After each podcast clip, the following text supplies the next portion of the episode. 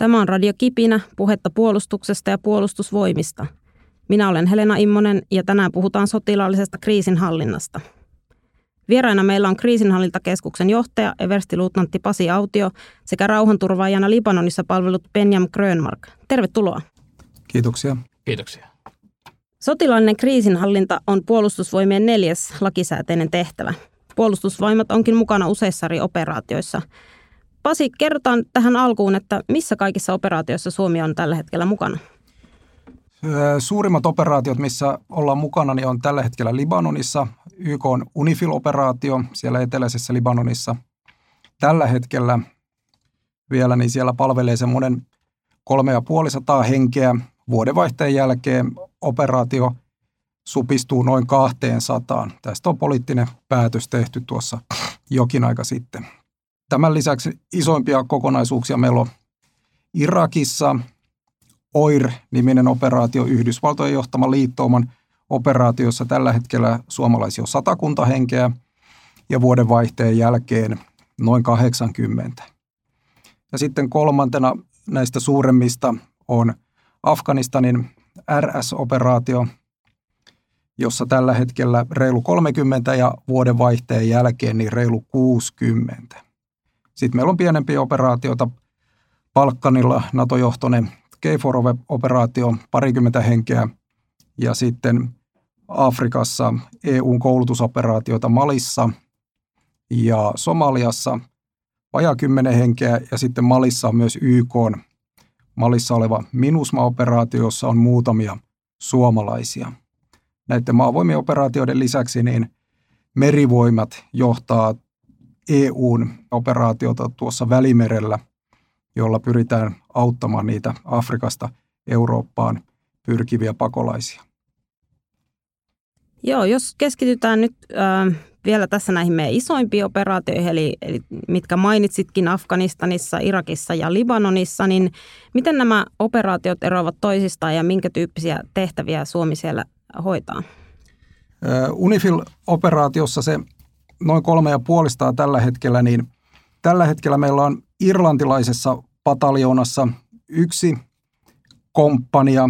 Sitten meillä on ranskalaisten kanssa ö, yhteistyössä toimiva komppania, joka on osa koko tämän UNIFIL-operaation komentaja reservipataljoonaa, joka on siis ranskalaisjohtoinen. Ja yksi yksikkö siitä ö, pataljoonasta on tosiaan suomalainen jääkärikomppania. Tämä jääkärikomppania niin valmistautuu toimimaan hyvinkin erilaisissa tilanteissa, vaativimmissa tilanteissa koko tuon eteläisen Libanonin alueella.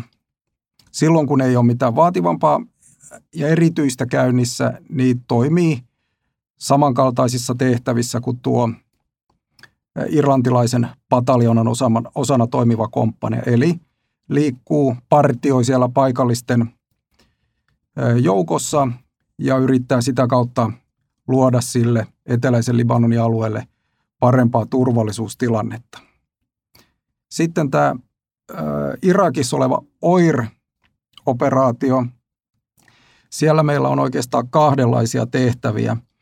Osa henkilöstöstä kouluttaa Irakin asevoimien sotilaita, heille perustaitoja, karkeasti ottaen tällaista, mitä meillä on puolustusvoimissa asevelvollisille niin peruskoulutuskaudella ja siihen liittyen myös sitten johtajakoulutusta. Asekäsittelyä, taisteluammuntoja, asutuskeskustaistelua ja sen kaltaista. Karkeasti ottaen toinen puolisko siitä OIR-operaatioon osallistuvasta suomalaisjoukosta suojaa tätä koulutustoimintaa tai sitten suojaa alueella näitä operaation tukikohtia. Tuolla Afganistanissa RS-operaatiossa meillä on kouluttajia ja suoja, suojamiehiä sitten sekä sitten jonkun verran operaation esikunnassa esikuntatehtävissä. Vuodenvaihteen jälkeen tämä tulee painottumaan enemmissä määrin siellä pohjoisessa Afganistanissa niin suojaustehtäviin sekä tukikohtien että sitten kuljetusten ja niiden kouluttajien liikkumisen suojaamiseen. Jos mietitään tavallisen reserviläisen näkökulmasta, niin minkälaisia tehtäviä näissä operaatioissa on, on reserviläisille tarjolla? No reserviläisille, niin jos on ensimmäistä kertaa lähdössä operaatioon, niin eikä ole jotain erityisosaamista esimerkiksi sitten ensihoidon tai sitten taustaa, työtaustaa poliisilta esimerkiksi, niin suositeltava ensimmäinen tehtävä on Unifil, Unifil-operaatiossa. Ja sitten siihen reserviläisen osaamiseen liittyen, niin, niin, niin niitä tehtäviä on siitä perussotilaan tehtävästä sitten erilaisiin tukitehtäviin. Esimerkiksi talouspuolen osaamista, hankintoja, tavaran ostamista, sähkömiehiä, putkimiehiä tukikohtien ylläpitämis- ylläpitämiseksi sekä sitten erilaisia sairaanhoidon, ensihoidon tehtäviin, niin, niin siinä on niitä erikoisempia tai erityisempiä osaamisvaatimuksia reserviläisten osalta. Mutta reserviläisten osalta niin Unifil-operaatio niin on lähtökohtaisesti ensimmäinen operaatio, johon lähdetään nykyisen turvallisuustilanteen ollessa siellä kohtuullisen hyvä. Sitten näihin Irakin ja Afganistanin operaatioihin, niin lähtökohtaisesti reserviläisiltä edellytetään aikaisempaa operaatiokokemusta, koska turvallisuustilanne näissä operaatioissa on, on huonompi. Ja samankaltaista erityisosaamista ihan miehistötasolta yksittäisen suojamiehen tehtävästä sitten sellaisiin tehtäviin, esimerkiksi ensihoidon tehtäviin, joita, joita tuolla myös Libanonin operaatiossa tarvitaan, niin, niin, niin tarvitaan tuolla Irakissa ja Afganistanissakin.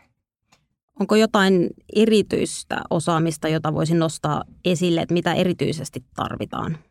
Kaikissa operaatioissa niin reserviläisten osalta nämä sairaanhoidon ja ensihoidon tehtävät on sellaisia, johon on kohtuullisen vaikea rekrytoida.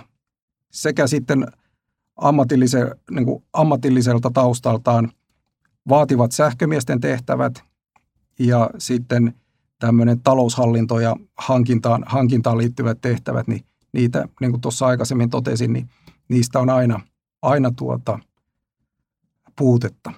Yksi kysymys vielä liittyen Unifiliin ennen kuin siirrytään eteenpäin. Unifil on ollut suurimpia operaatioita Suomella pitkään ja varmasti kuka on reserviläisenä esimerkiksi siellä palvelut, niin on, on tullut tutuksi nimenomaan tämä irlantilais-suomalainen pataljoona. Ja nyt niin kuin aiemmin mainitsit, niin tästä pataljoonasta Suomi vetäytyy. Miten se vaikuttaa nyt Suomen tehtäviin tai nimenomaan esimerkiksi reserviläisen kannalta? Muuttuuko tehtävät siinä mielessä? Perustehtävä ei merkittävältä osaltaan muutu, mutta alkaen viime vuoden, siis 17 vuoden alusta, kun meillä on ollut kaksi komppaniaa siellä, niin näitä ensikertalaisten miehistötasan tehtäviä on ollut kahdessa yksikössä. Ja nyt tulevaisuudessa niitä on yhdessä yksikössä, että niitä on vähän vähemmän tarjolla. Mutta lähtökohtaisesti se perusosaaminen, joka niihin vaaditaan, on, on, on samankaltainen. Hyvä. Rauhanturvaajaksi voi hakeutua kuka tahansa, kuka on varusmiespalveluksen suorittanut. Miten rauhanturvaajaksi haetaan ja miten hakuprosessi etenee? Reserviläisten osalta niin, niin lähestymällä Porin prikaatia puolustusvoimien verkkosivujen kautta ja täyttämällä siellä olevat asiakirjat. Hakeutumiseen vaaditaan tosiaan se varusmiespalveluksen suorittaminen, Suomen kansalaisuus ja riittävä terveys. Painoindeksi 30 alle lähtökohtaisesti ei saa olla pysyviä ää, lääkeainekäyttöjä eikä sitten erityisen hankalia allergioita. Mutta yksinkertaisuudessaan täyttämällä hakemus netissä ja lähettämällä se Porin prikaatiin, niin voi ilmoittaa kiinnostuksensa rauhanturvaajaksi tai kriisihallintaoperaatioon lähteväksi. No Benjam, sinä olet suorittanut varusmiespalveluksen panssariprikaatissa, panssariviestikomppaniassa heinäkuun 2014 saapumiserässä ja käynyt Joo. reserviupserikurssin myöskin. 245 panssarirukki. Mikä sai sinut hakemaan rauhanturvatehtäviin? Se oli kyllä ihan rakkaudesta lain, että aika pian kotiutumisen jälkeen MPK-tehtäviin, vapaaehtoisiin harjoituksiin hakeuduin ja sitten oli vuoden ollut yliopistossa toisen yliopistovuoden aikana. Ajattelin, että mitä hän pääsisi tota vähäksi aikaa sieltä tauolle ja siinä vaiheessa tuli sitten aika nopeasti, en ollut niin kuin ehkä nuoruudesta alkaen, jotkut, oli, jotkut on ajatellut siellä yksikössä, kun oltiin komppaniassa sitten siellä aikanaan ja kertoo, että on nuoruudesta asti halunnut rauhanturvaa. Minulle se tuli niin kuin aika yhtäkkiä ja sanotaan ehkä sen kautta, että kun muuten tykkäsi puolustusvoimissa, niin puolustusvoimista ja puolustusvoimissa olosta niin kuin nyt tämmöisenä vapaaehtoisena, vapaaehtoisessa reserviläistoiminnassa, niin siinä kun sitten keksi, että ai niin, meillähän on rauhanturvaoperaatioita ja avasi juuri verkkosivut ja täytin tuota toimintavalmiushakemuksen silloin joskus, olikohan se lokakuussa, marraskuussa 2016, niin siitä se sitten lähti rakkaudesta laji. Miten se hakemusprosessi sinun kohdalla sitten eteni, että milloin tuli kutsu? Se oli, mulla alkoi tammikuun alussa silloin 2017 valmius, kun olin sen silloin marraskuussa postittanut ja maaliskuussa tuli sitten, maaliskuun lopussa tuli tota, no, tekstiviestit ja rekrytoinnista, että olisi kiireellistä sähköpostia, että tota, käypä katsomassa. Ja se oli tietysti tota, ilo ja onnen päivä. Tota, ei sinne hirveän kauan mennyt silloin. Aivan, eli mainitsit tuossa, että olit valmiudessa. Mitä Pasi se tarkoittaa, kun ollaan sitten valmiudessa? No se yksinkertaisuudessa tarkoittaa, tarkoittaa sitä, että reserviläinen, joka on hakenut, hakenut ulkomaan tehtäviin, niin se paperi ja taustat tarkastettua, niin, niin, niin henkilö on hyväksytty, hyväksytty siihen joukkoon, josta se rekrytointi suoritetaan – reserviläinen voi ilmoittaa siinä toimintavalmiuteen, toimintavalmiuteensa liittyen, että hakee jotain tiettyä operaatiota tai tehtävää tai sitten yleisesti, että kaikki käy. Ja tuo toimintavalmius on voimassa vuoden, vuoden kerrallaan ja tuo rekrytointisektori tuolta Porin prikaatin esikunnan henkilöstöosastolta sitten niin lähestyy, kun sopivia tehtäviä – reserviläisten halukkuuksien mukaan on tuleviin operaatioihin sitten aukeamassa. Eli yksinkertaistetusti se toimintavalmius tarkoittaa sitä, että reserviläisen hakemus on hyväksytty ja hänelle, hänelle tuota pyritään löytämään mieleinen tehtävä sitten seuraavan vuoden aikana kriisihallintaoperaatiosta. Ja sen jälkeen, kun reserviläinen on hyväksytty ja kutsuttu tänne koulutukseen, josta kohta, kohta puhutaan, niin äh, onko silloin homma selvä vai vieläkö voi olla jotain karsivia tekijöitä? On, on karsivia. Kaikki äh, rekrytoidut niin testataan alkuun. Eli kun koulutustilaisuus alkaa, oli henkilö sitten tai joukko lähdössä sitten vaikka sinne Libanoniin, niin koko joukko käsketään, käsketään Porin prikaatiin koulutukseen ja koulutus alkaa lääkärin tarkastuksella – ja erilaisten lääkäritodistuksien tarkastamisella. Tähän liittyen on pitänyt ennakkoon ennen tuota lääkärin tarkastusta käydä hammaslääkärissä ja sitten jos on jotain erityisiä vanhoja vaivoja, niin erikoislääkäriltä pitää olla lausunto, että vanha vaiva, esimerkiksi luumurtuma kädessä on parantunut. Tämän lisäksi niin tähän ensimmäisen päivän karsivaa valintaa lääkärin tarkastuksen lisäksi niin liittyy 12 minuutin juoksutesti. Operatiivisiin tehtäviin eli ulkotöihin, jos näin vähän yksinkertaistetaan, niin vaaditaan siinä 12 minuutissa niin 2500 metrin juoksutulos ja sitten muihin esikuntavalvontatukitehtäviin niin 2300 metriä.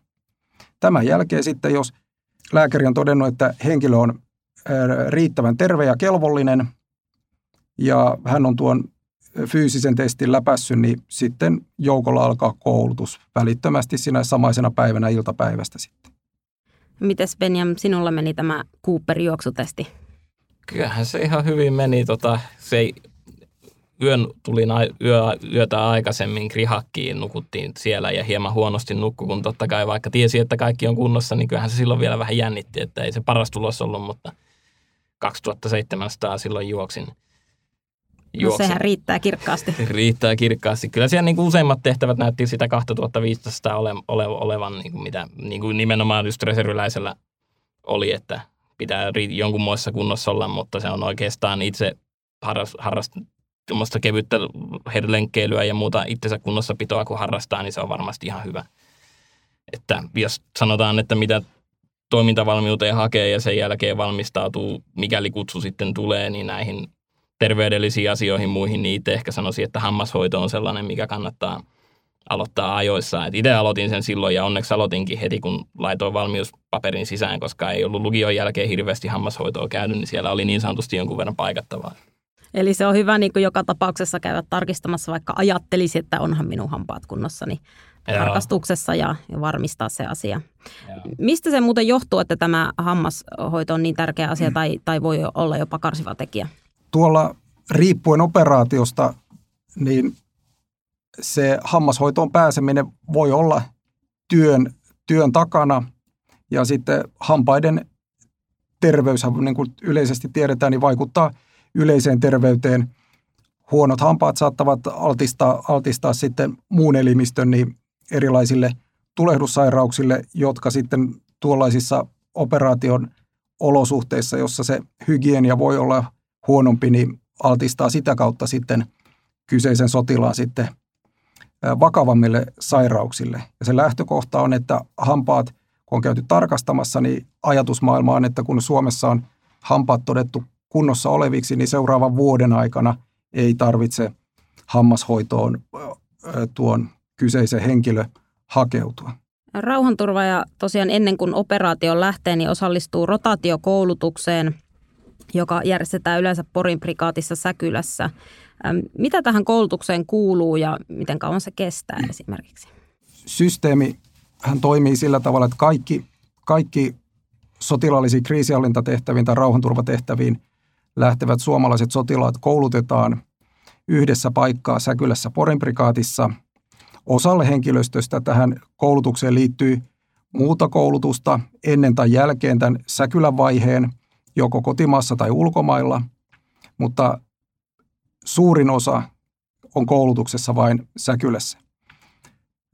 Riippuen tehtävästä ja operaatiosta, niin se koulutusaika vähän vaihtelee, mutta pyöreästi se koulutus kestää semmoisen reilun kuukauden kaikille. Tämän lisäksi sitten niin on erityisosaamista vaativaa koulutusta, joka toteutetaan ennen tätä kuukauden pätkää. Ääripäässä, ääripäässä tässä on B ajokortin omaava henkilö, joka on lähdössä Libanoniin ajamaan panssaroituu miehistökuljetusajoneuvoa, jolloin hänen pitää käydä kaksi puolustusvoimain C-kortti ja sitten operaatiossa käytössä oleviin vaunuihin hankkia pätevyydet, niin hän on koulutuksessa kymmenisen viikkoa. Reserviläisten osalta meitä rajoittaa tässä asevelvollisuuslaki, joka mahdollistaa, ne, et, mahdollistaa tai rajoittaa tuon koulutusajan maksimissaan 45 päivään. Sitten se koulutus, niin ne, ketkä tarvitsee korttia, korttia, niin heillä on kuljettajakoulutusta viikosta viiteen viikkoon. Ja sitten, sitten osa henkilöstöstä on viikosta kahteen. Tämmöisessä puhutaan tehtäväkohtaisesta, jos tehtävässä pitää osata ampua vaikka granaatiheittimellä tai PST-ohjuksella tai osata joku tietojärjestelmä esimerkiksi kirjanpitoon liittyen, niin on tämmöinen tehtäväkohtainen viikko tai vähän reilu, jossa siihen tehtävään spesifit taidot kerrataan tai opetetaan. Sitten, sitten tämän jälkeen niin alkaa tämä neljän viiden viikon varsinainen kaikille yhteinen koulutus, josta pari ekaa viikkoa kaikille jääkäristä everstiin koulutetaan perustaidot. Ammutaan, ollaan miinotteessa, tehdään sitä peruspartiointia, miten tullaan ajoneuvosta ulos, mitä on päällä, minkälaisiin tilanteisiin kaikkien pitää kyetä vastaamaan. Paljon myös lääkintäkoulutusta. Sitten kun ollaan saavutettu tämä sotilaan perustaidot koko joukolle, niin sitten aletaan harjoittelemaan joukkona ja sitten se päättyy, päättyy tuota, koko joukkona tehtävä tai niin kuin käytävään sovellettu vaiheeseen, jossa joukkoa koulutetaan pahimman varalle, koska operaatiossa sitä koulutusta joukkona ei pystytä enää toteuttamaan. Benjam, sinä osallistuit tähän rotaatiokoulutukseen syksyllä 2017, vähän ennen kuin lähdit sitten operaatioon. Niin kerro vähän, millainen kokemus se oli ja millaisia asioita siellä sinulle koulutettiin? Se oli vähän vastaavanlainen kokemus, niin kuin ehkä kun RUKsta tuli takaisin perusyksikköön, niin tiiviisti, että samanlaisella niin kuin sapluunalla se meni, että ensin meillä oli tosiaan tämmöisiä koko komppanialle teoriaa ja niin kuin tähän paikalliseen asioihin tutustumista. Sen jälkeen edettiin sotilaan perustaitoihin ja lopuksi sitten tota, koko ajan niin kuin etenevää osasuorituksesta kokonaissuoritukseen niin kuin tällaista siihen operaatioon liittyvää, että niin kuin sapluuna oli tosi tuttu varusmiesajalta, että minkälainen se oli ja semmoinen aika selkeä paketti, että kyllä sieltä kaiken tarpeellisen sai.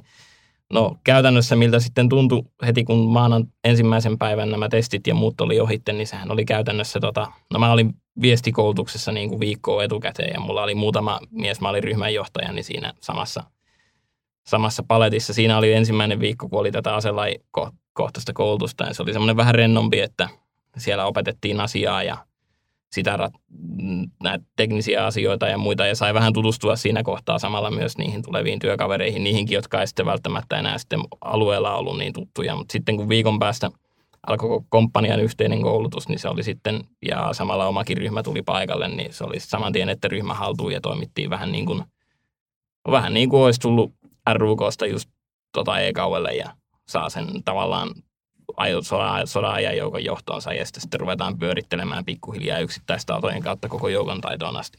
Miten intensiivistä tämä koulutus oli, eli oliko pitkiä päiviä esimerkiksi? Ja... Joo, joo, kyllä ne, kyllä se tiukkaa tekemistä oli, että tota, sieltä jokainen, joka tulee rotaatiokoulutukseen tämmöiseen isompaan porukkaan, pääsee tutustumaan varmasti semmoiseen hauskaan laitokseen kuin Camp Mauri. Että tota, ensimmäisellä viikolla paljon luentoja ja kyllä ne oli sellaista 12 tuntia päivässä tota, silloin ja sitten vaiheessa kun siirryttiin sinne tota, sotilasta, niin kuin yksittäisiin sotilaan taitoihin, niin koko päivä pihalla tekemässä erilaisia temppuja sillä että kuuelta ylös ja kuuteen asti tekemistä. Ja siitä sitten muutama tunti aikaa niin kuin levätä ja käytännössä ehkä siinä vaiheessa oli myös niin kuin tarpeen vähän saada omaa ryhmää kokoon ja muuta niissä muutaman lepotunnin aikana ennen kuin kymmeneltä käy nukkumaan. Että kyllä se tosi tiukkaa tekemistä oli. Kuulijoille voisi vähän avata, ei, mikä on tämä Camp Mauri, mihin viittasit? Se on harjoitustukikohta, joka meillä tuolla on äh, Säkylässä Porin prikaatissa ampumaratojen kupeessa, eli siellä on vastaavan lainen tukikohta, missä suomalaisia palvelee sitten eri operaatioissa maailmalla, eli joukko muuttaa muureilla ympäröityyn konttikylään, asuvat siellä tiiviisti, neljä henkeä kontissa lähtökohtaisesti. Tukikohdan alueelta löytyy helikopterikenttä, ruokala, pesutupa, kalustovarastoja, sairastupa, vessakontit, suihkukontit, sirpalesuojat.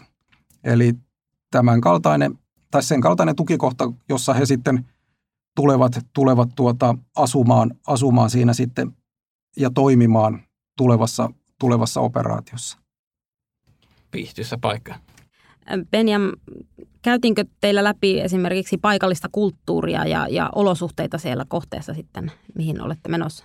Joo, kyllä ja tämmöisellä johdonmukaisella tavalla, että ensin tosiaan teoriassa kerrottiin, oli niin kuin ihan luentoja aiheesta, joita piti tota eri, erilaiset eri tota, henkilöt yleensä, jotka on itselläkin kokemusta niin kuin Libanonista vaikkapa alueena. Ja kun teoriassa oli sitten käyty, niin yksittäistaitoja harjoiteltiin tämän jälkeen, mutta kun ruvettiin sitä soveltamaan, esimerkiksi partioharjoituksia tehtiin sitten runsaasti, runsaasti sen koulutuskuukauden loppupuolella, niin siellä oli niin kuin maaliosasto pyrki käyttäytymään sillä lailla niin kuin tavallaan alueen väestö oli ja sitten harjoiteltiin muun muassa yhteispartioita niin kuin paikallisarmeijan kanssa. Paikallisarmeija totta kai ei ollut sieltä tota Libanonista asti rahdattuja, vaan ne oli tota palkollisia varusmiehiä, mutta ne sinne niin kuin pyritti simuloimaan sitä ja siinä niin kuin ehkä kun aluksi puhut, sai semmoista teoriakuvaa niin kuin viikon verran, minkälainen kulttuuri ja miten niin kuin pitää ehkä toimia ihan tällaisia perusasioita, kun lähdetään liikkeelle partiolle vaikka, niin sitä sitten pyrittiin tuomaan käytännössä esille siinä koulutuksen loppuvaiheessa. Miten hyvin tämä koulutus mielestäsi valmisti siihen oikeaan operaation sitten? No, niin, hyvin kyllä mielestäni, kun semmoinen simuloitu koulutus vaan voi valmistaa, että tota, se oli johdonmukainen ja sitten niin kuin edettiin semmoista, oli tosi tiivistä, mutta edettiin niin kuin ihan perustaidoista, että itsekin oli esimerkiksi, mä olin niin kuin panssariviestikomppaniassa varusmiehenä en niin kuin kansainvälisessä valmiusjoukossa ja siksi niin kuin monet tällaiset rauhanturvaamiseen liittymät tai tuo toiminta, perustaistelumenetelmät oli vähän niin kuin vieraita, niin kyllä opetettiin ihan alusta alkaen siellä ensin ja sitten kun oli alusta alkaen opetettu, ruvettiin soveltamaan partioimia, partioimaan ja muuta, että kyllä sinne niin kuin koki aika valmiina menemänsä. Ja tosiaan pahimman mukaanhan se lopussa sitten vielä skenaariot oli, että siellä niin kuin virtuaalisesti kuulat lenteli, vaikka tuota paikan päällä sitten olikin kuitenkin onneksemme aika rauhallista. Miten äh, tiukka tämä koulutus on siinä mielessä, että jos esimerkiksi reserviläinen on, on työsuhteessa ja jotain työtehtäviä olisi tämän koulutuksen aikana, mitä pitäisi hoitaa, niin onko siinä mitään joustovaraa vai onko se tiukasti vaan, että sitten kun ollaan koulutuksessa, niin ollaan siellä? lähtökohtaisesti niin tämä, silloin kun ollaan koulutuksessa, niin ollaan koulutuksessa. Lakihan Suomessa edellyttää työnantajilta antamaan sitten virkavapaata, virkavapaata sekä koulutuksen että operaation ajaksi, jotta on mahdollisuus sitten palata siihen työtehtävään, josta on, on lähtenyt. Tässä on tietysti joitain, joitain poikkeuksia, poikkeuksia satunnainen päivä siellä, toinen täällä, niin on mahdollista olla pois koulutuksesta. Mutta toi koulutuspaketti on hyvin tiivis sen kokonaisuuden hallinnan, hallinnan kannalta, niin tämmöiset yksittäiset, yksittäiset poissaolot, jos ne kestää, sanotaanko nyt useamman päivän, niin on, on tuota hyvinkin hankalia. Lisäksi niin meillä on lain ja sitten puolustusvoimien toimintaa ohjaavien normien mukaan tietyt velvollisuudet kouluttaa tietyt koulutuskokonaisuudet kaikille lähtiöille. Ja näin ollen niin osasta koulutustapahtumista niin ei käytännössä voi olla pois, koska ne on ainutkertaisia ja meitä, siis puolustusvoimia ohjaava, ohjaava tuota, lainsäädäntö ja ohjeistus vaatii, että tietyt kokonaisuudet on, on oltava koulutettu ennen kuin sotilas tai joukko lähtee ulkomaille. No sen jälkeen, kun tämä koulutus on suoritettu, niin sitten joukko siirtyy sinne operaatioon. Kerro vähän Penja, millaisia ajatuksia sulla oli, kun ensimmäisen kerran sitten saavuit Libanoniin? Kyllä se oli ensimmäinen vaikutelma, että tosiaan onko mä nyt sitten täällä, että alun perin ajattelin, että kun ei ollut SKVI-taustaa, että on suht, reserviupseerina suhteellisen pieni chanssi päästä paikan päälle ja sitten kuitenkin kutsu tuli ja koulutus meni hyvin ja paikan päälle tuli, niin ensin ihmetteli, että oli tää, täällä sitä ollaan. Siellä ensimmäisenä viikolla oltiin, niin kuin mä olin ryhmänjohtaja, niin oltiin niin kuin komppanian johtohenkilöiden kesken ja siellä oli edellinen rotaatio vielä paikalla. Meillä oli siinä tilaisuus niin kuin oppia heiltä, että miten asiat on täällä tähän mennessä toiminut ja tutustua vähän paikkaan niin, että kun meidän oma miehistö sitten tuli viikkoa myöhemmin paikalle, niin pystyttiin sitten heti näyttää heille, että mistä löytyy mitäkin, kun vanhat oli jo siinä vaiheessa sitten lähtenyt pois. Mainitsit tuossa, että reservi upseerina sanoitko, että hieman vaikea löytää tehtäviä. Eikö reservin upseerille ole rauhanturvatehtäviä vai mitä tämä tarkoittaa? Ihmisillä ja varusmiehillä, jotka eivät palvele Porin prikaatissa, niin, niin on jostain muodostunut sellainen käsitys, että jos ei ole tässä Porin prikaatissa koulutettavassa kansainvälisessä valmiusjoukossa, siis varusmiehenä koulutuksessa, niin ei olisi mahdollista hakeutua ulkomaan tehtäviin. Ja tämä, tämä, tämä on niin kuin väärin. Kaikki varusmiespalveluksen missä tahansa suorittaneet pystyy hakeutumaan kriisihallinta- tai rauhanturvatehtäviin. On totta, että tiettyjä, tiettyjä johtajatehtäviä, kun jos on vaikka niin kuin ryhmä, niin kun siinä on yksi johtaja, joka voi olla vaikka reserviupseeri tai aliupseeri riittävällä kokemuksella, ja sitten on niitä miehistön tehtäviä siinä alaisuudessa sitten vaikka jotain viiden ja kymmenen välistä, niin onhan niitä miehistön tehtäviä sitten enemmän tarjolla kuin niitä johtajatehtäviä, niin tässä, tässä on myös, myös semmoinen. Mutta fakta on tänne reserviläisten rekrytoinnin osalta se, että viime vuonna ja tänä vuonna se numero tulee olemaan varmaan suurin piirtein samaa luokkaa, niin hakeutuneita on semmoinen joku reilu 1700, joista sitten tämän paperien tarkistuksen jälkeen niin, niin, niin kelvollisia, joille, joiden kanssa toimintavalmiussitomus voidaan, voidaan laatia, niin niitä on ehkä 1400. Siellä on erilaisia terveydellisiä syitä tai sitten vaikka epäselvyyksiä poliisin kanssa, kanssa niin kaikki eivät ole kelvollisia. Ja tänä vuonna me koulutetaan ulkomaille karvan alle 1200 sotilasta. Niistä noin parisataa on palkattu henkilöstöä ja se tuhat on reserviläisiä. Niin tästä kun lähtee sitten pohtimaan, että jos on tänä vuonna halukkaita vaatimukset täyttäviä reserviläisiä on joku 1300 ja niitä lähtee tuhat ulos, niin pikkasen kärjistäen, niin jokainen kelvollinen halukas löytää itsensä vuoden aikana ne operaatiosta. Tornihuhumylly oli tota hyvä jauhamaan esteitä tielle, mutta tornihuhuin ei aina kannata uskoa. Ai kuulitko jotain huhuja etukäteen, että mitä vaikeuksia voi olla päästä? MPK-kaverit oli vähän sitä mieltä, että ilmeisesti aiempien kokemuksen mukaan, että tota, suhteellisen vaikeita, mutta tota, näin se kyllä on laskennallisesti, hän pitää nimenomaan paikkansa. Että. Eli kannattaa laittaa hakemusta sisään, jos yhtään kiinnostaa nämä tehtävät. Näinhän se on. Suomesta puhutaan usein kriisihallinnan suurvaltana. Mitä se käytännössä tarkoittaa tai onko tämä väite edes totta? Mitä mieltä olet Pasi? Tässä tässä kriisihallinnan tai rauhanturvaamisen suurvaltana, niin tässä on ehkä semmoinen historian, historian havina 80-90-luvulta, jolloin meillä oli ulkona toista tuhatta sotilasta. Nykyään meillä on se noin 500 kerrallaan, niin tämä, tämä on ehkä vähän semmoinen aikansa, aikansa elänyt, ainakin jos puhutaan tästä, tästä tuota, lukumäärästä. Eli meidän nykyiset volyymit on pienempiä kuin ne oli silloin. Mutta sitten jos tarkastelu niin kuin näkökulmaa muutetaan siihen, että miten suomalaiset pärjää operaatioissa ja miten meihin suhtaudutaan, niin silloin, silloin tämä on ehkä taas perusteltua, koska meillä on hyvä koulutusjärjestelmä, siis nyt puhun niin kuin alkaen peruskoulusta – suomalaisten osaamisen, ja koulut, osaamisen taso ja koulutustaso on korkeata luokkaa verrattuna niin kuin muihin, muihin kansakuntiin. Meidän asevelvollisuusjärjestelmä tuottaa paljon osaamista, jota sitten täydennetään tällä operaatioon valmistavalla rotaatiokoulutuksella. Eli meillä on myös korkealla tasolla nuo perussotilaan taidot. Ja sitten tämmöinen tuolla konfliktialueella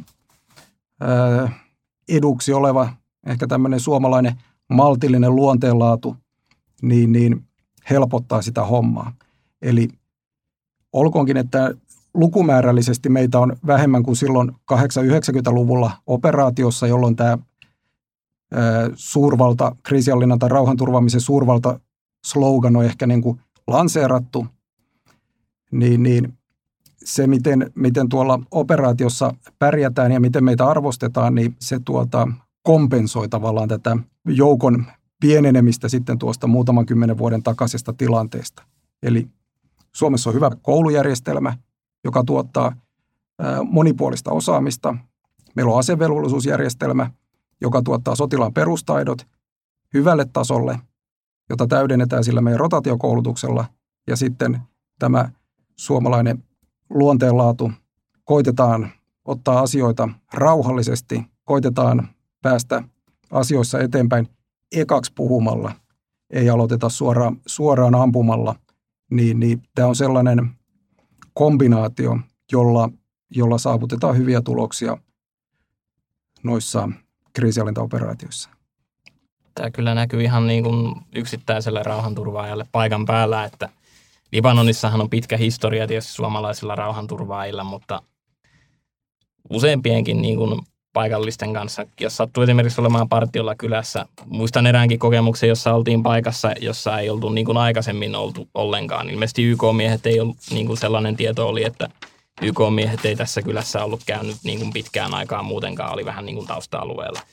Käytiin siinä ja pysähyttiin sitten ostamaan kokista ja tota, paikallisia ruokatuotteita ja tulomme siinä herätti paljon mielenkiintoa ja katsoja ja eräälle meidän sotilaista oli siinä sitten sanottu siinä paikalla, että nyt kun olette suomalaisia, niin kiva, tai te, kiva kun olette täällä, että te kohtelette niin kuin, meitä niin kuin ihmisiä kohdellaan normaalisti, että kaikki ei välttämättä niin tee, mikä on vähän niin kuin meidän mielestä hassua, hassua mutta niin se ilmeisesti sitten on. Tuossakin niin kuin sanotaan ammattiarmeija oli vaikka ranskalaisetkin, joiden kanssa palveltiin siellä, mutta ei niin kuin missään asiassa oikein näkynyt, että me olisimme pärjänneet niin kuin huonommin. Ei sotilaan perustaidoissa, puhumattakaan sitten sellaisissa asioissa kuin, niin kuin päätöksenteko jossain tilanteissa ja partioinneissa ja muussa sellaisessa, että maalaisjärki auttaa aika paljon niin kuin, ja nimenomaan mikä sitten oikeastaan maalaisjärki ja maalaisjärki, joka tulee niin kuin isommassa kaavassa siitä, että koulutusjärjestelmä on ja – varusmiespalvelusjärjestelmä, ja jossa niin kuin suositaan sellaista ajattelua, että myös niin kuin alemman tason johtajille ja yksittäisen miehistön jäsenille kietetään jonkun verran niin kuin, oletetaan, että he käyttää myös itse niin kuin päätään erilaisissa tilanteissa, niin se vaikuttaa aika paljon. Niin Benjam, sinä olit tässä reserviläiskomppaniassa, jossa me ollaan yhdessä ranskalaisten kanssa, niin kerro vähän siitä arjesta, millaisia ne päivät oli ja mitä, mitä sun tehtävään siellä kuuluu? Päivät oli semmoisia, mikään ei oikein ollut, yksikään päivä ei oikein ollut samanlainen tässä yksikössä. Ei varmaan kenelläkään. Itselläni oli sellainen, mulla oli komentoryhmä niin kuin siinä ja siinä oli viestiä tulejohtomiehiä siinä ryhmässä ja nämä oli tiettyjä erikoistehtäviä niin kuin siinä ohella, mutta kaikkihan siellä lähtökohtaisesti teki partio ja vartio ja jos ei näitä kahta tehty, niin silloin harjoiteltiin, ja jos mitään partioa, vartiointia ja harjoiteltua ei tehty, niin silloin syötiin ja nukuttiin, että sinänsä ihan sotilaallista arkea noin muuten. Minkälainen porukka sulla siinä oli? Tuliko teille tiivis yhteishenki? Mulla oli kymmenen ukkoa, tota, ukkoa ja, tai yhdeksän ukkoa ja yksi nainen tota, tota eri puolelta Etelä-Suomeen. Ja kyllä siinä loppua kohden tuli niin kuin ihan tiivis, tiivis, tosi tiivisti siellä tehtiin niin kuin työtä ja vielä lisäksi, kun oli tällainen pikkusen erikoisella tehtävällä ollut ryhmä, niin siinä teki niin kuin monet, monta rinnakkaista tehtävää ja siinä oli kaikille niin kuin jotakin vastuuta, että kyllä se oli niin kuin kokemus sinänsä, että niin tiivistä yhteistyötä ei, niin kuin, en niin kuin siviilissä ole tehnyt missään. Pasi, sinä olet palvellut Afganistanissa. Kerro vähän, millaista kriisinhallinta arki on Afganistanissa? Se on tuota, mielenkiintoista. Ja silloin kun mä olin, olin siellä, niin, niin, niin mä olin tiedusteluryhmän johtajana. Silloin puhuttiin tämmöisistä moteista, jotka siellä liikku kohtuullisen vapaasti erittäin laajalla alueella, keräs erilaista, erilaista tietoa. Paljon oltiin paikallisten kanssa tekemisissä. Ja mä tosiaan ennen sinne lähtöä olin täällä kotimaassa yksikön päällikkönä ja siitä tehtävästä lähdin sitten Afganistanin ryhmänjohtajaksi. Mulla oli, ryhmän kokoonpanossa oli, oli tuota, varajohtajana opistoupseeri ja sitten neljä reserviläistä ja paikallistulkki. Meillä se arki muodostui aika pitkälti liikkeestä, koska siellä vastuualue oli erittäin laaja. Automittarin tuli viikossa aika tarkkaan tuhat kilometriä niitä paikallisia kärrypolkuja. Ja yhdeksän kuukauden kohdalla piti vaihtaa varsikengät, kun oli, ensimmäiset oli kävelty puhki. Ja siihen aikaan, kun mä olin siellä, niin tosiaan pääsi varsin vapaasti tai kohtuullisen vapaasti liikkumaan. Mä olin esimerkiksi, kun se tontti, kun oli iso, iso niin, niin, niin ne reissut oli, tai partiotehtävät tuli pitkiä. Me saatettiin olla esimerkiksi viisi, viisi vuorokautta reissussa, reissussa, eli lähdettiin tukikohdasta täyttämään tehtävää, keräämään erilaista tietoa erilaisista paikoista. Hyvinkin tämmöisen niin kuin perinteisesti niin kuin tiedusteluryhmän tehtävänä ollaan piilossa, seurataan mitä ympärillä tapahtuu, kuka menee minnekin, tai sitten tavataan paikallisia. Ja mä esimerkiksi kerkesin olemaan sen reilun vuoden aikana, niin joku ehkä 75 yötä Afganistanissa aavikolla naamioverkon alla kattelemassa pimeää tähtitaivasta tai sitten maisemaa, niin valovahvistimen ja tähtäin kaukoputke läpi. Eli hyvin semmoinen itsenäinen tehtävä. Paljon tietysti vastuuta, vastuuta mutta paljon myös, myös vapautta. No mitä tällainen tehtävä opettaa ammattisotilaalle? Ensiksi se opetti ihmisten johtamista, koska se joukko oli hyvin, hyvin tiivis. Me asuttiin ahtaasti. Meillä oli kaksi huonetta siinä tukikohdassa, missä me oltiin. Pieni, pieni joukkueen tukikohta, kaksi ruotsalaista ryhmää ja sitten yksi suomalainen. Yhdessä huoneessa oli johtaja, varajohtaja sekä kalustovarasto ja toisessa huoneessa oli sitten neljä ryhmän jäsentä. Ja jos me oltiin liikkeellä joku 27-28 päivää kuukaudesta ja sitten niitä öitä yhdessä siellä aavikolla piilossa, enemmän piilossa tai vähemmän piilossa, niin siitä joukostahan muodostuu tiivis. Se on raskasta. Ja sitten kun siinä pääsee näkemään, että semmoinen omanikäinen reservin aliupseeri, luokanopettaja jostain Keski-Suomesta, kun sitä alkaa niin kuin väsyttää ja harmittaa – niin, niin miten siinä sitten mennään eteenpäin joukkona, täytetään tehtävä ja pidetään, pidetään toisista, toisista huolta, niin se opettaa sitä kyllä, niin kuin, tai opetti ainakin minulle jäätävän määrän sitä ihmisten johtamista. Sitten tietysti Afganistan vaativana toimintaympäristönä hirvittävä määrä aseita, räjähteitä ja vaarallisia paikkoja ja erilaisia vihamielisiä ihmisryhmiä, niin, niin kyllä se opetti myös sitten paljon sotilaan, sotilaan perustaitoja taitoja ja sitten sitä päätöksentekoa sillä hetkellä, kun uhka joukkoon kohdistuu ja paine on, painetta löytyy tai lyödään, lyödään tuota liivin alle, niin, niin, niin kyllä se myös sitä, näitä sotilaallisia taitoja opetti, opetti paljon. Miten tuollaisissa olosuhteissa sitten huolehditaan omasta toimintakyvystä ja varsinkin henkisestä jaksamisesta? Sitten kun on mahdollisuus, niin huilataan, ää, turistaan, turistaan niiden omien lähe, siellä läheisten kanssa. Soitellaan kotia silloin, kun pääsee tai pystyy. Ja, ja tuota,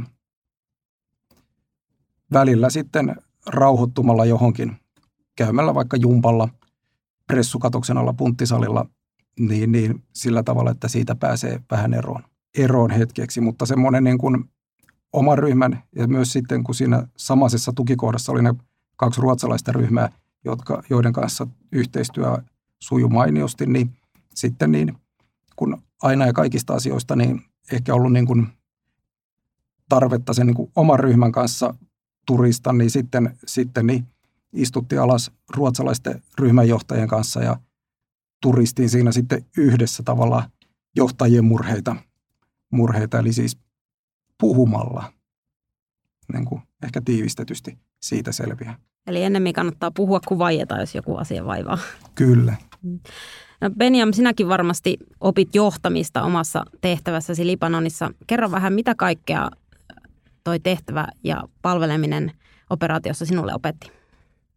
Pasi vei kyllä sillä lailla sanat suusta, että ehkä kaikki isoin juttu, niin kuin mitä oppi, niin oli tosiaan ihmisten johtaminen ja nimenomaan tuollaista näkökulmasta, että kun no Libanonin ympäristö oli totta kai niin kuin kevyempi, mutta se tekeminen oli tiivistä, oli paljon tehtäviä ja joka niin kuin koko, ajan, koko ajan päällä ja kaikki piti tota, tehdä niin kuin totta kai niin kuin hyvin.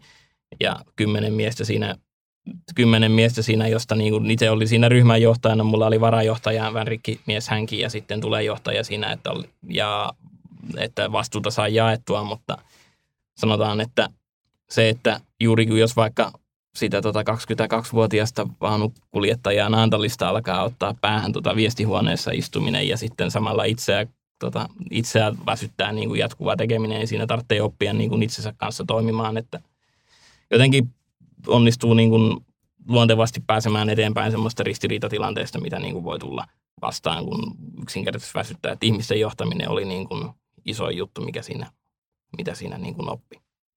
Monestihan varusmiespalveluksesta sanotaan, että siellä intissä oppii myös tuntemaan itseään ja omia rajojaan, niin voiko sama soveltaa myös tähän? Eli oppiko myös tuntemaan itseään hieman paremmin siellä?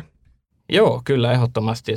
siviilielämässä on helpompaa ehkä päästää itsensä jonkun verran helpolla ja ei tule aina, itse olen aina vaikka ollut niin kuin aika hyvä lukupää ja pärjännyt koulussa tosi hyvin, että harvoin on niin kuin tarvi, aika, tulee suht harvoin niin kuin vastaan tilanteita, vaikka itse sanonkin, että täytyy tosiaan korjata jotain niin kuin omissa vaikka koulutehtävissä tai vastaavissa, että on oppinut, tehnyt jotain väärin tai niin kuin oppinut jotain väärin, mutta sitten tuolla paikan päällä ihmisten kanssa, niin sitten tulee joka päivä vastaan tilanteita, että joutuu miettimään, että olisinko voinut tehdä tämän toisella tavalla. Ja siinä kun niitä tulee, niin tota, oppii myös tekemään sillä lailla, että nytkin jos mä lähtisin ryhmänjohtajatehtävää uudestaan, niin aika monta juttua tekisin toisella tavalla niin kuin, ja kokisin, että olisin niin kuin parempi siinä hommassa kuin aikaisemmin, vaikka nytkin se meni aika hyvin, että nimenomaan itsestä oppii ja se on ehkä henkilökohtaisesti, minkä takia tykkäänkin puolustus, tykkäsin varustus, varusmiespalvelusta ja nyt niin MPK-juttuja tehnyt ja tuonne Kriha-palvelukseen hain, että se on mielekästäkin, että joutuu itsensä kanssa vähän peilin eteen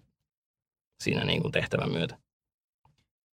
Millainen sitten tällainen kansainvälinen ympäristö ja monikulttuurinen ympäristö on on olla operaatiossa ja työskennellä? Miten se vaikuttaa siihen toimintaan?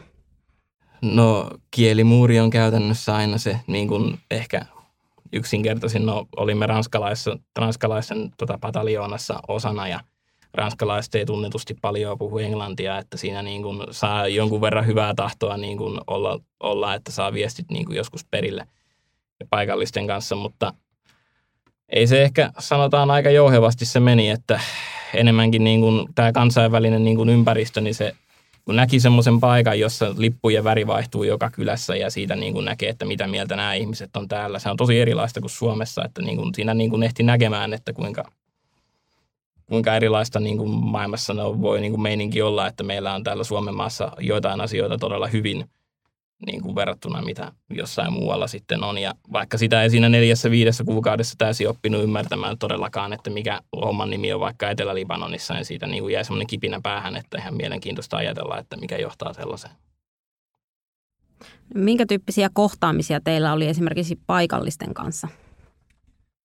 Paikallisten kanssa kohtaamiset liittyy yleensä niin kuin ruokaan, koska tota, partiolla se, se tota, kohokohta oli yleensä sitten partion jälkeen, tota, partion jälkeen jonkunlainen niin kuin manussitauko. Manussi oli sellainen juustopiirakka siellä Libanonissa, mitä syötiin ja niitä ostettiin sitten paikallisilta liikkeiltä, että kyllähän niistä jäi mieleen. Ehkä enemmän niin kuin meillä FCRssä siellä tota reserviyksikössä partioitiin aina paikallisen armeijan kanssa, niin se oli, se oli niin kuin, heidän kanssaan niin kuin oli enemmän niin kuin paikallista tekemissä niin kuin näiden paikallisten sotilaiden kanssa. Ja se oli kyllä mielenkiintoista porukkaa, että sielläkin oli laidasta laitaa väkeä vähän niin kuin meilläkin totta kai reserviläisympäristössä on.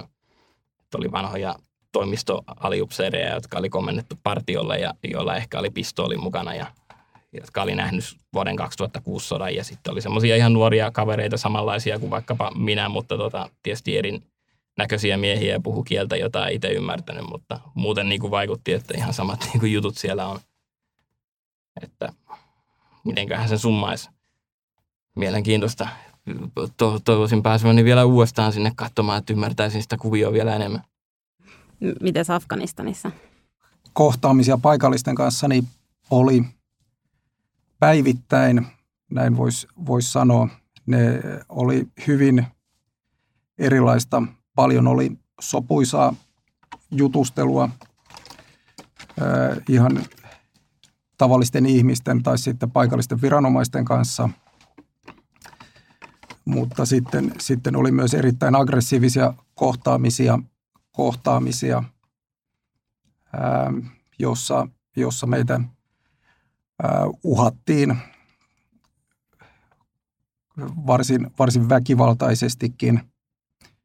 Ja siihen, siihen mahtuu, mahtuu sitten kaiken, kaiken näköistä siihen, siihen väliin.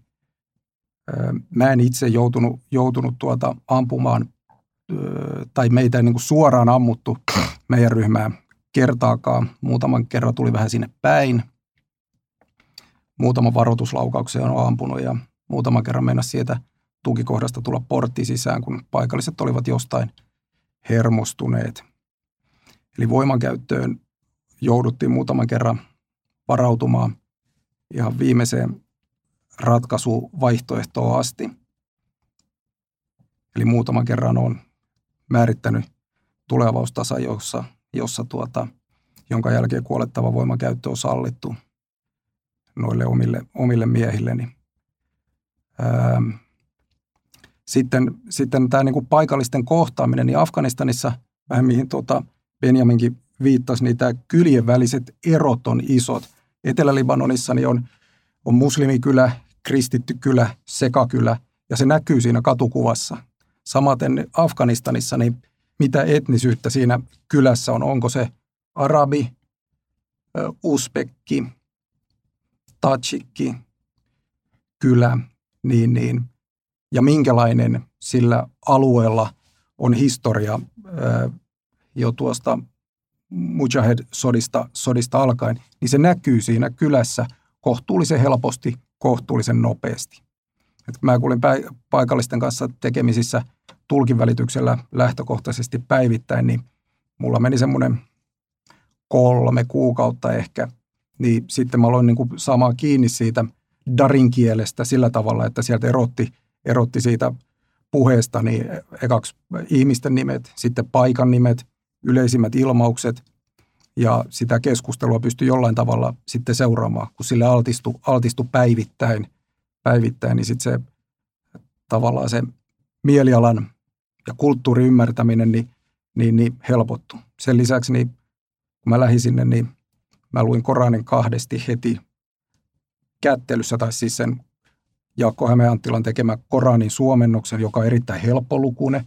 Se on runomittaan kirjoitettu, se on paljon kevyempää lukea kuin meidän Raamattu tai Uusi testamentti. Sen runomittaisen vajaa 500 sivua, niin sen lukee niin kuin melkein yhdeltä istumalta. Ja sitä kautta, kun esimerkiksi sitä kautta pääsee siihen ää, jollain tavalla kiinni siihen kulttuuriin, että mistä se kaikki johtuu, niin se, se on tuota, sen jälkeen niin helpompi myös sitten kohdata niitä paikallisia ja ymmärtää, ymmärtää tuota, mistä, mistä ne erilaiset, erilaiset asiat johtuvat tai saattavat johtua.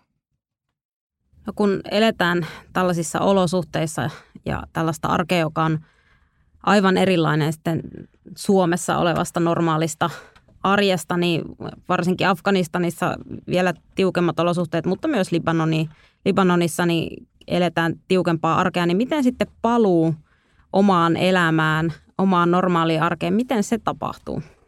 Jos kaikki asiat, lähinnä niin kuin tyyliin työ, perhe ja tämän kaltaiset jutut on kunnossa, kun sinne lähtee, niin se varmasti helpottaa sitä palaamista – mutta jos, jos täältä niin kotimaasta on lähtenyt pakoon jotain murhetta, niin se ei kyllä varmasti niin, niin helpota sitä kotiinpaluuta.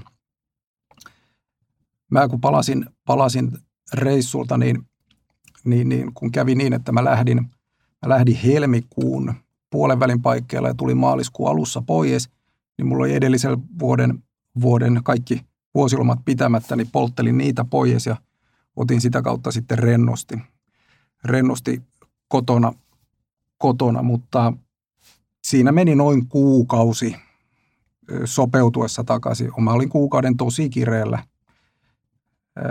Silloinen tyttöystävä nykyinen vaimoni voi tämä varmaan allekirjoittaa. allekirjoittaa. Eli mulla meni noin kuukauden verran. Mä olin, olin tota, erittäin, erittäin tuota kireellä ja sitten vaikka sen kuukauden aikana, kun käytiin, käytiin tuota ulkomailla käytiin Barcelonassa ja sitten kun siellä semmoinen katalaanilauma tulee päälle, jotka ei puhu suomea, suomea englantia, ruotsia eikä myöskään espanjaa ja siitä ei saa mitään selvää ja tunkevat metrossa päälle, niin, niin, niin oli kyllä hermo, hermo piukassa, piukassa. mutta se meni ohi siitä sitten. Et mä, mä, tuota, mä olin kuukauden kiukkunen, sitten se tasottui. Miten Benjam, sinulla tämä sopeutuminen meni? Se suunnilleen kuukausi puolitoista oli itselläkin aikaa, että sanotaan, tuolla Libanonissa niin kuin siellä uh, tosiaan uhkataso on sellainen, että siellä aika rauhassa saatiin olla. Toki se on semmoinen paikka, että siellä niin kuin sen takia siellä ollaankin, että saattaa yhtäkkiä niin kuin täysin niin kuin rauhallista ympäristöstä lähteä niin kuin kaos leviää, jos jotain niin kuin käy. No, käy. no tosiaan meillä ei käynyt niin, että tämä niin kuin enemmänkin se, mikä sitten vaikutti ja selvästi näki, kun tuli kotiin – kotiin oli se, että on ollut valmiudessa ja hyvin tiiviissä yhteistyössä tiiviissä ryhmässä, ryhmässä joka sitten, ja ryhmässä, jossa oli paljon tehtävää joka päivä. Joka päivä, että siinä vaiheessa kun tuli kotiin, niin sitä tunsi niin kuin tosiaan sitten, että kun nämä tehtävät olivat loppuneet, että nyt ei kyllä hirveästi jaksa tehdä mitään, että oh, onneksi mä olin tietysti opiskelijastatuksella ja lukuvuosi oli siinä vaiheessa, kun mä maaliskuun, huhtikuun taitteessa tulin kotiin, niin oli aika lailla lusittu, että en silloin mennyt sitten yliopistolle. Kesätyöt alkoi kesäkuun alussa, niin siinä ehti sitten ottaa rennosti, rennosti ennen tota, töiden alkua.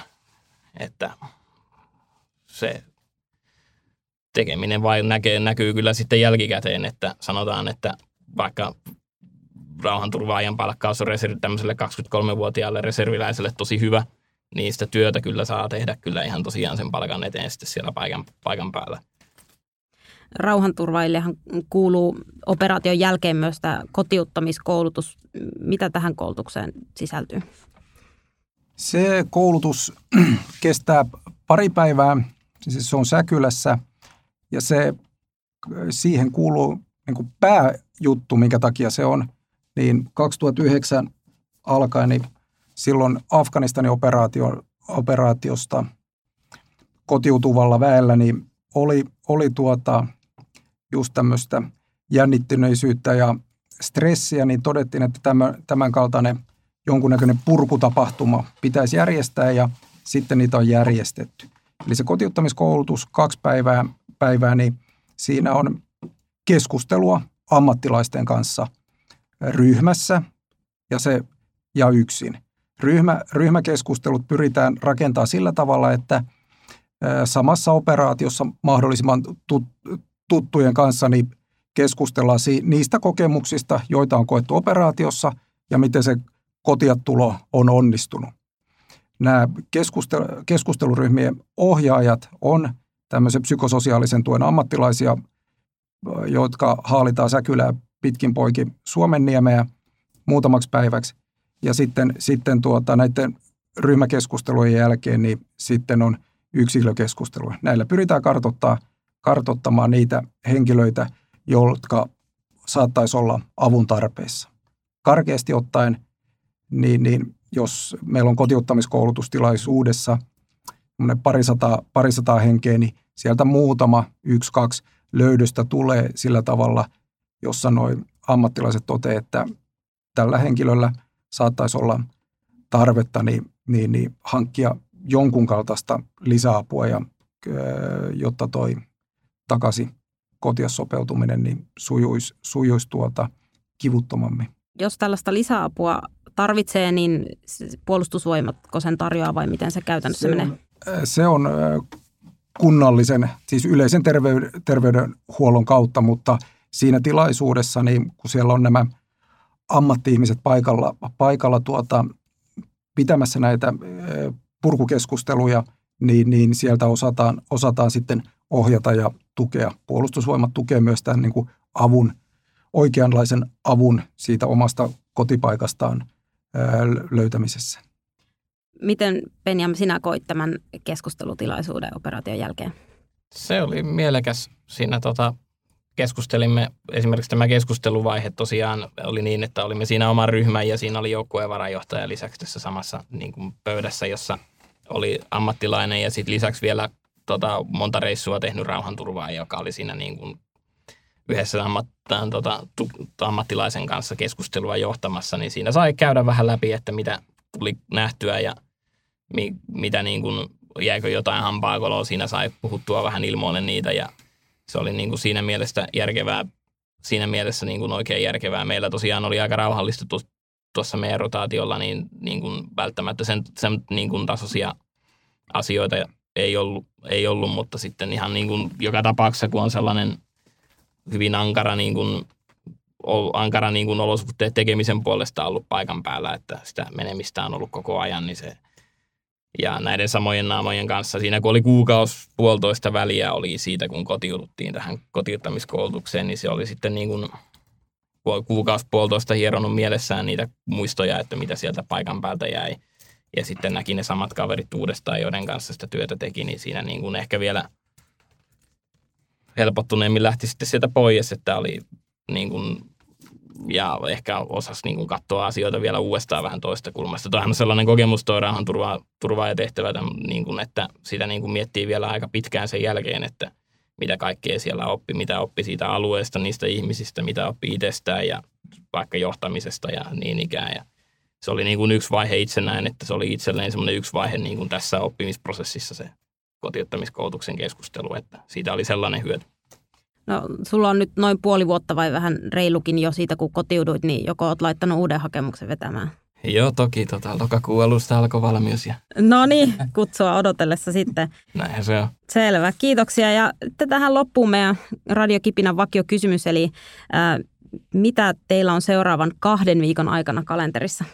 Minä olen menossa, tota, no mulla on yliopisto-opiskelija tässä nyt niin kuin tämä viikko ja ensi viikolla on tuolla sapeliharjoituksessa MPK kautta niin kuin joja-tukena paikallispataljoona. Ollaan kahden miehen viestikomppaniana siellä paikan päällä, että varsin puolustusvoimat menoa. Mulla toi keskittyy varmaan ensi vuoden rotaatiokoulutusten suunnitteluun sekä, sekä niiden koulutustapahtumien tapahtumien niin kuin varsinaiseen toteuttamiseen, että sitten siihen liittyen oman, oman henkilöstön, henkilöstön käyttöön näihin, näihin koulutustapahtumiin liittyen. Näissä ö, koulutustapahtumissa, jos nyt vaikka otetaan tämmöinen yksi FCRn komppania, jossa Benjaminkin on ollut, niin, niin, niin siinä kun se, se joku 107-180 henkeä koulutetaan, niin sen reilu kuukauden koulutus rupeamaan, niin siihen osallistuu noin 150 kouluttajaa. Joku on siellä kolme tuntia, pitää jonkun oppitunnin ja joku karikoidusti syöksyy niiden kanssa siellä kolme viikkoa ja kaikkea siltä väliltä. Eli se on aikamoista projektihallintaa ja, ja tuota, siihen, siinä on sen verran niitä liikkuvia osia, kun sitä kouluttajavoimaa hankitaan kaikista maavoimien joukko-osastoista, vähän myös merivoimista ja ilmavoimista ja sitten reservistä, joskus jopa ulkomailta, niin, niin, niin se ensi vuoden koulutuksen suunnittelu tässä nyt on varmaan tässä lähiviikkoina niin se suurin homma. Selvä. Kiitoksia haastattelusta. Kiitos. Kiitos.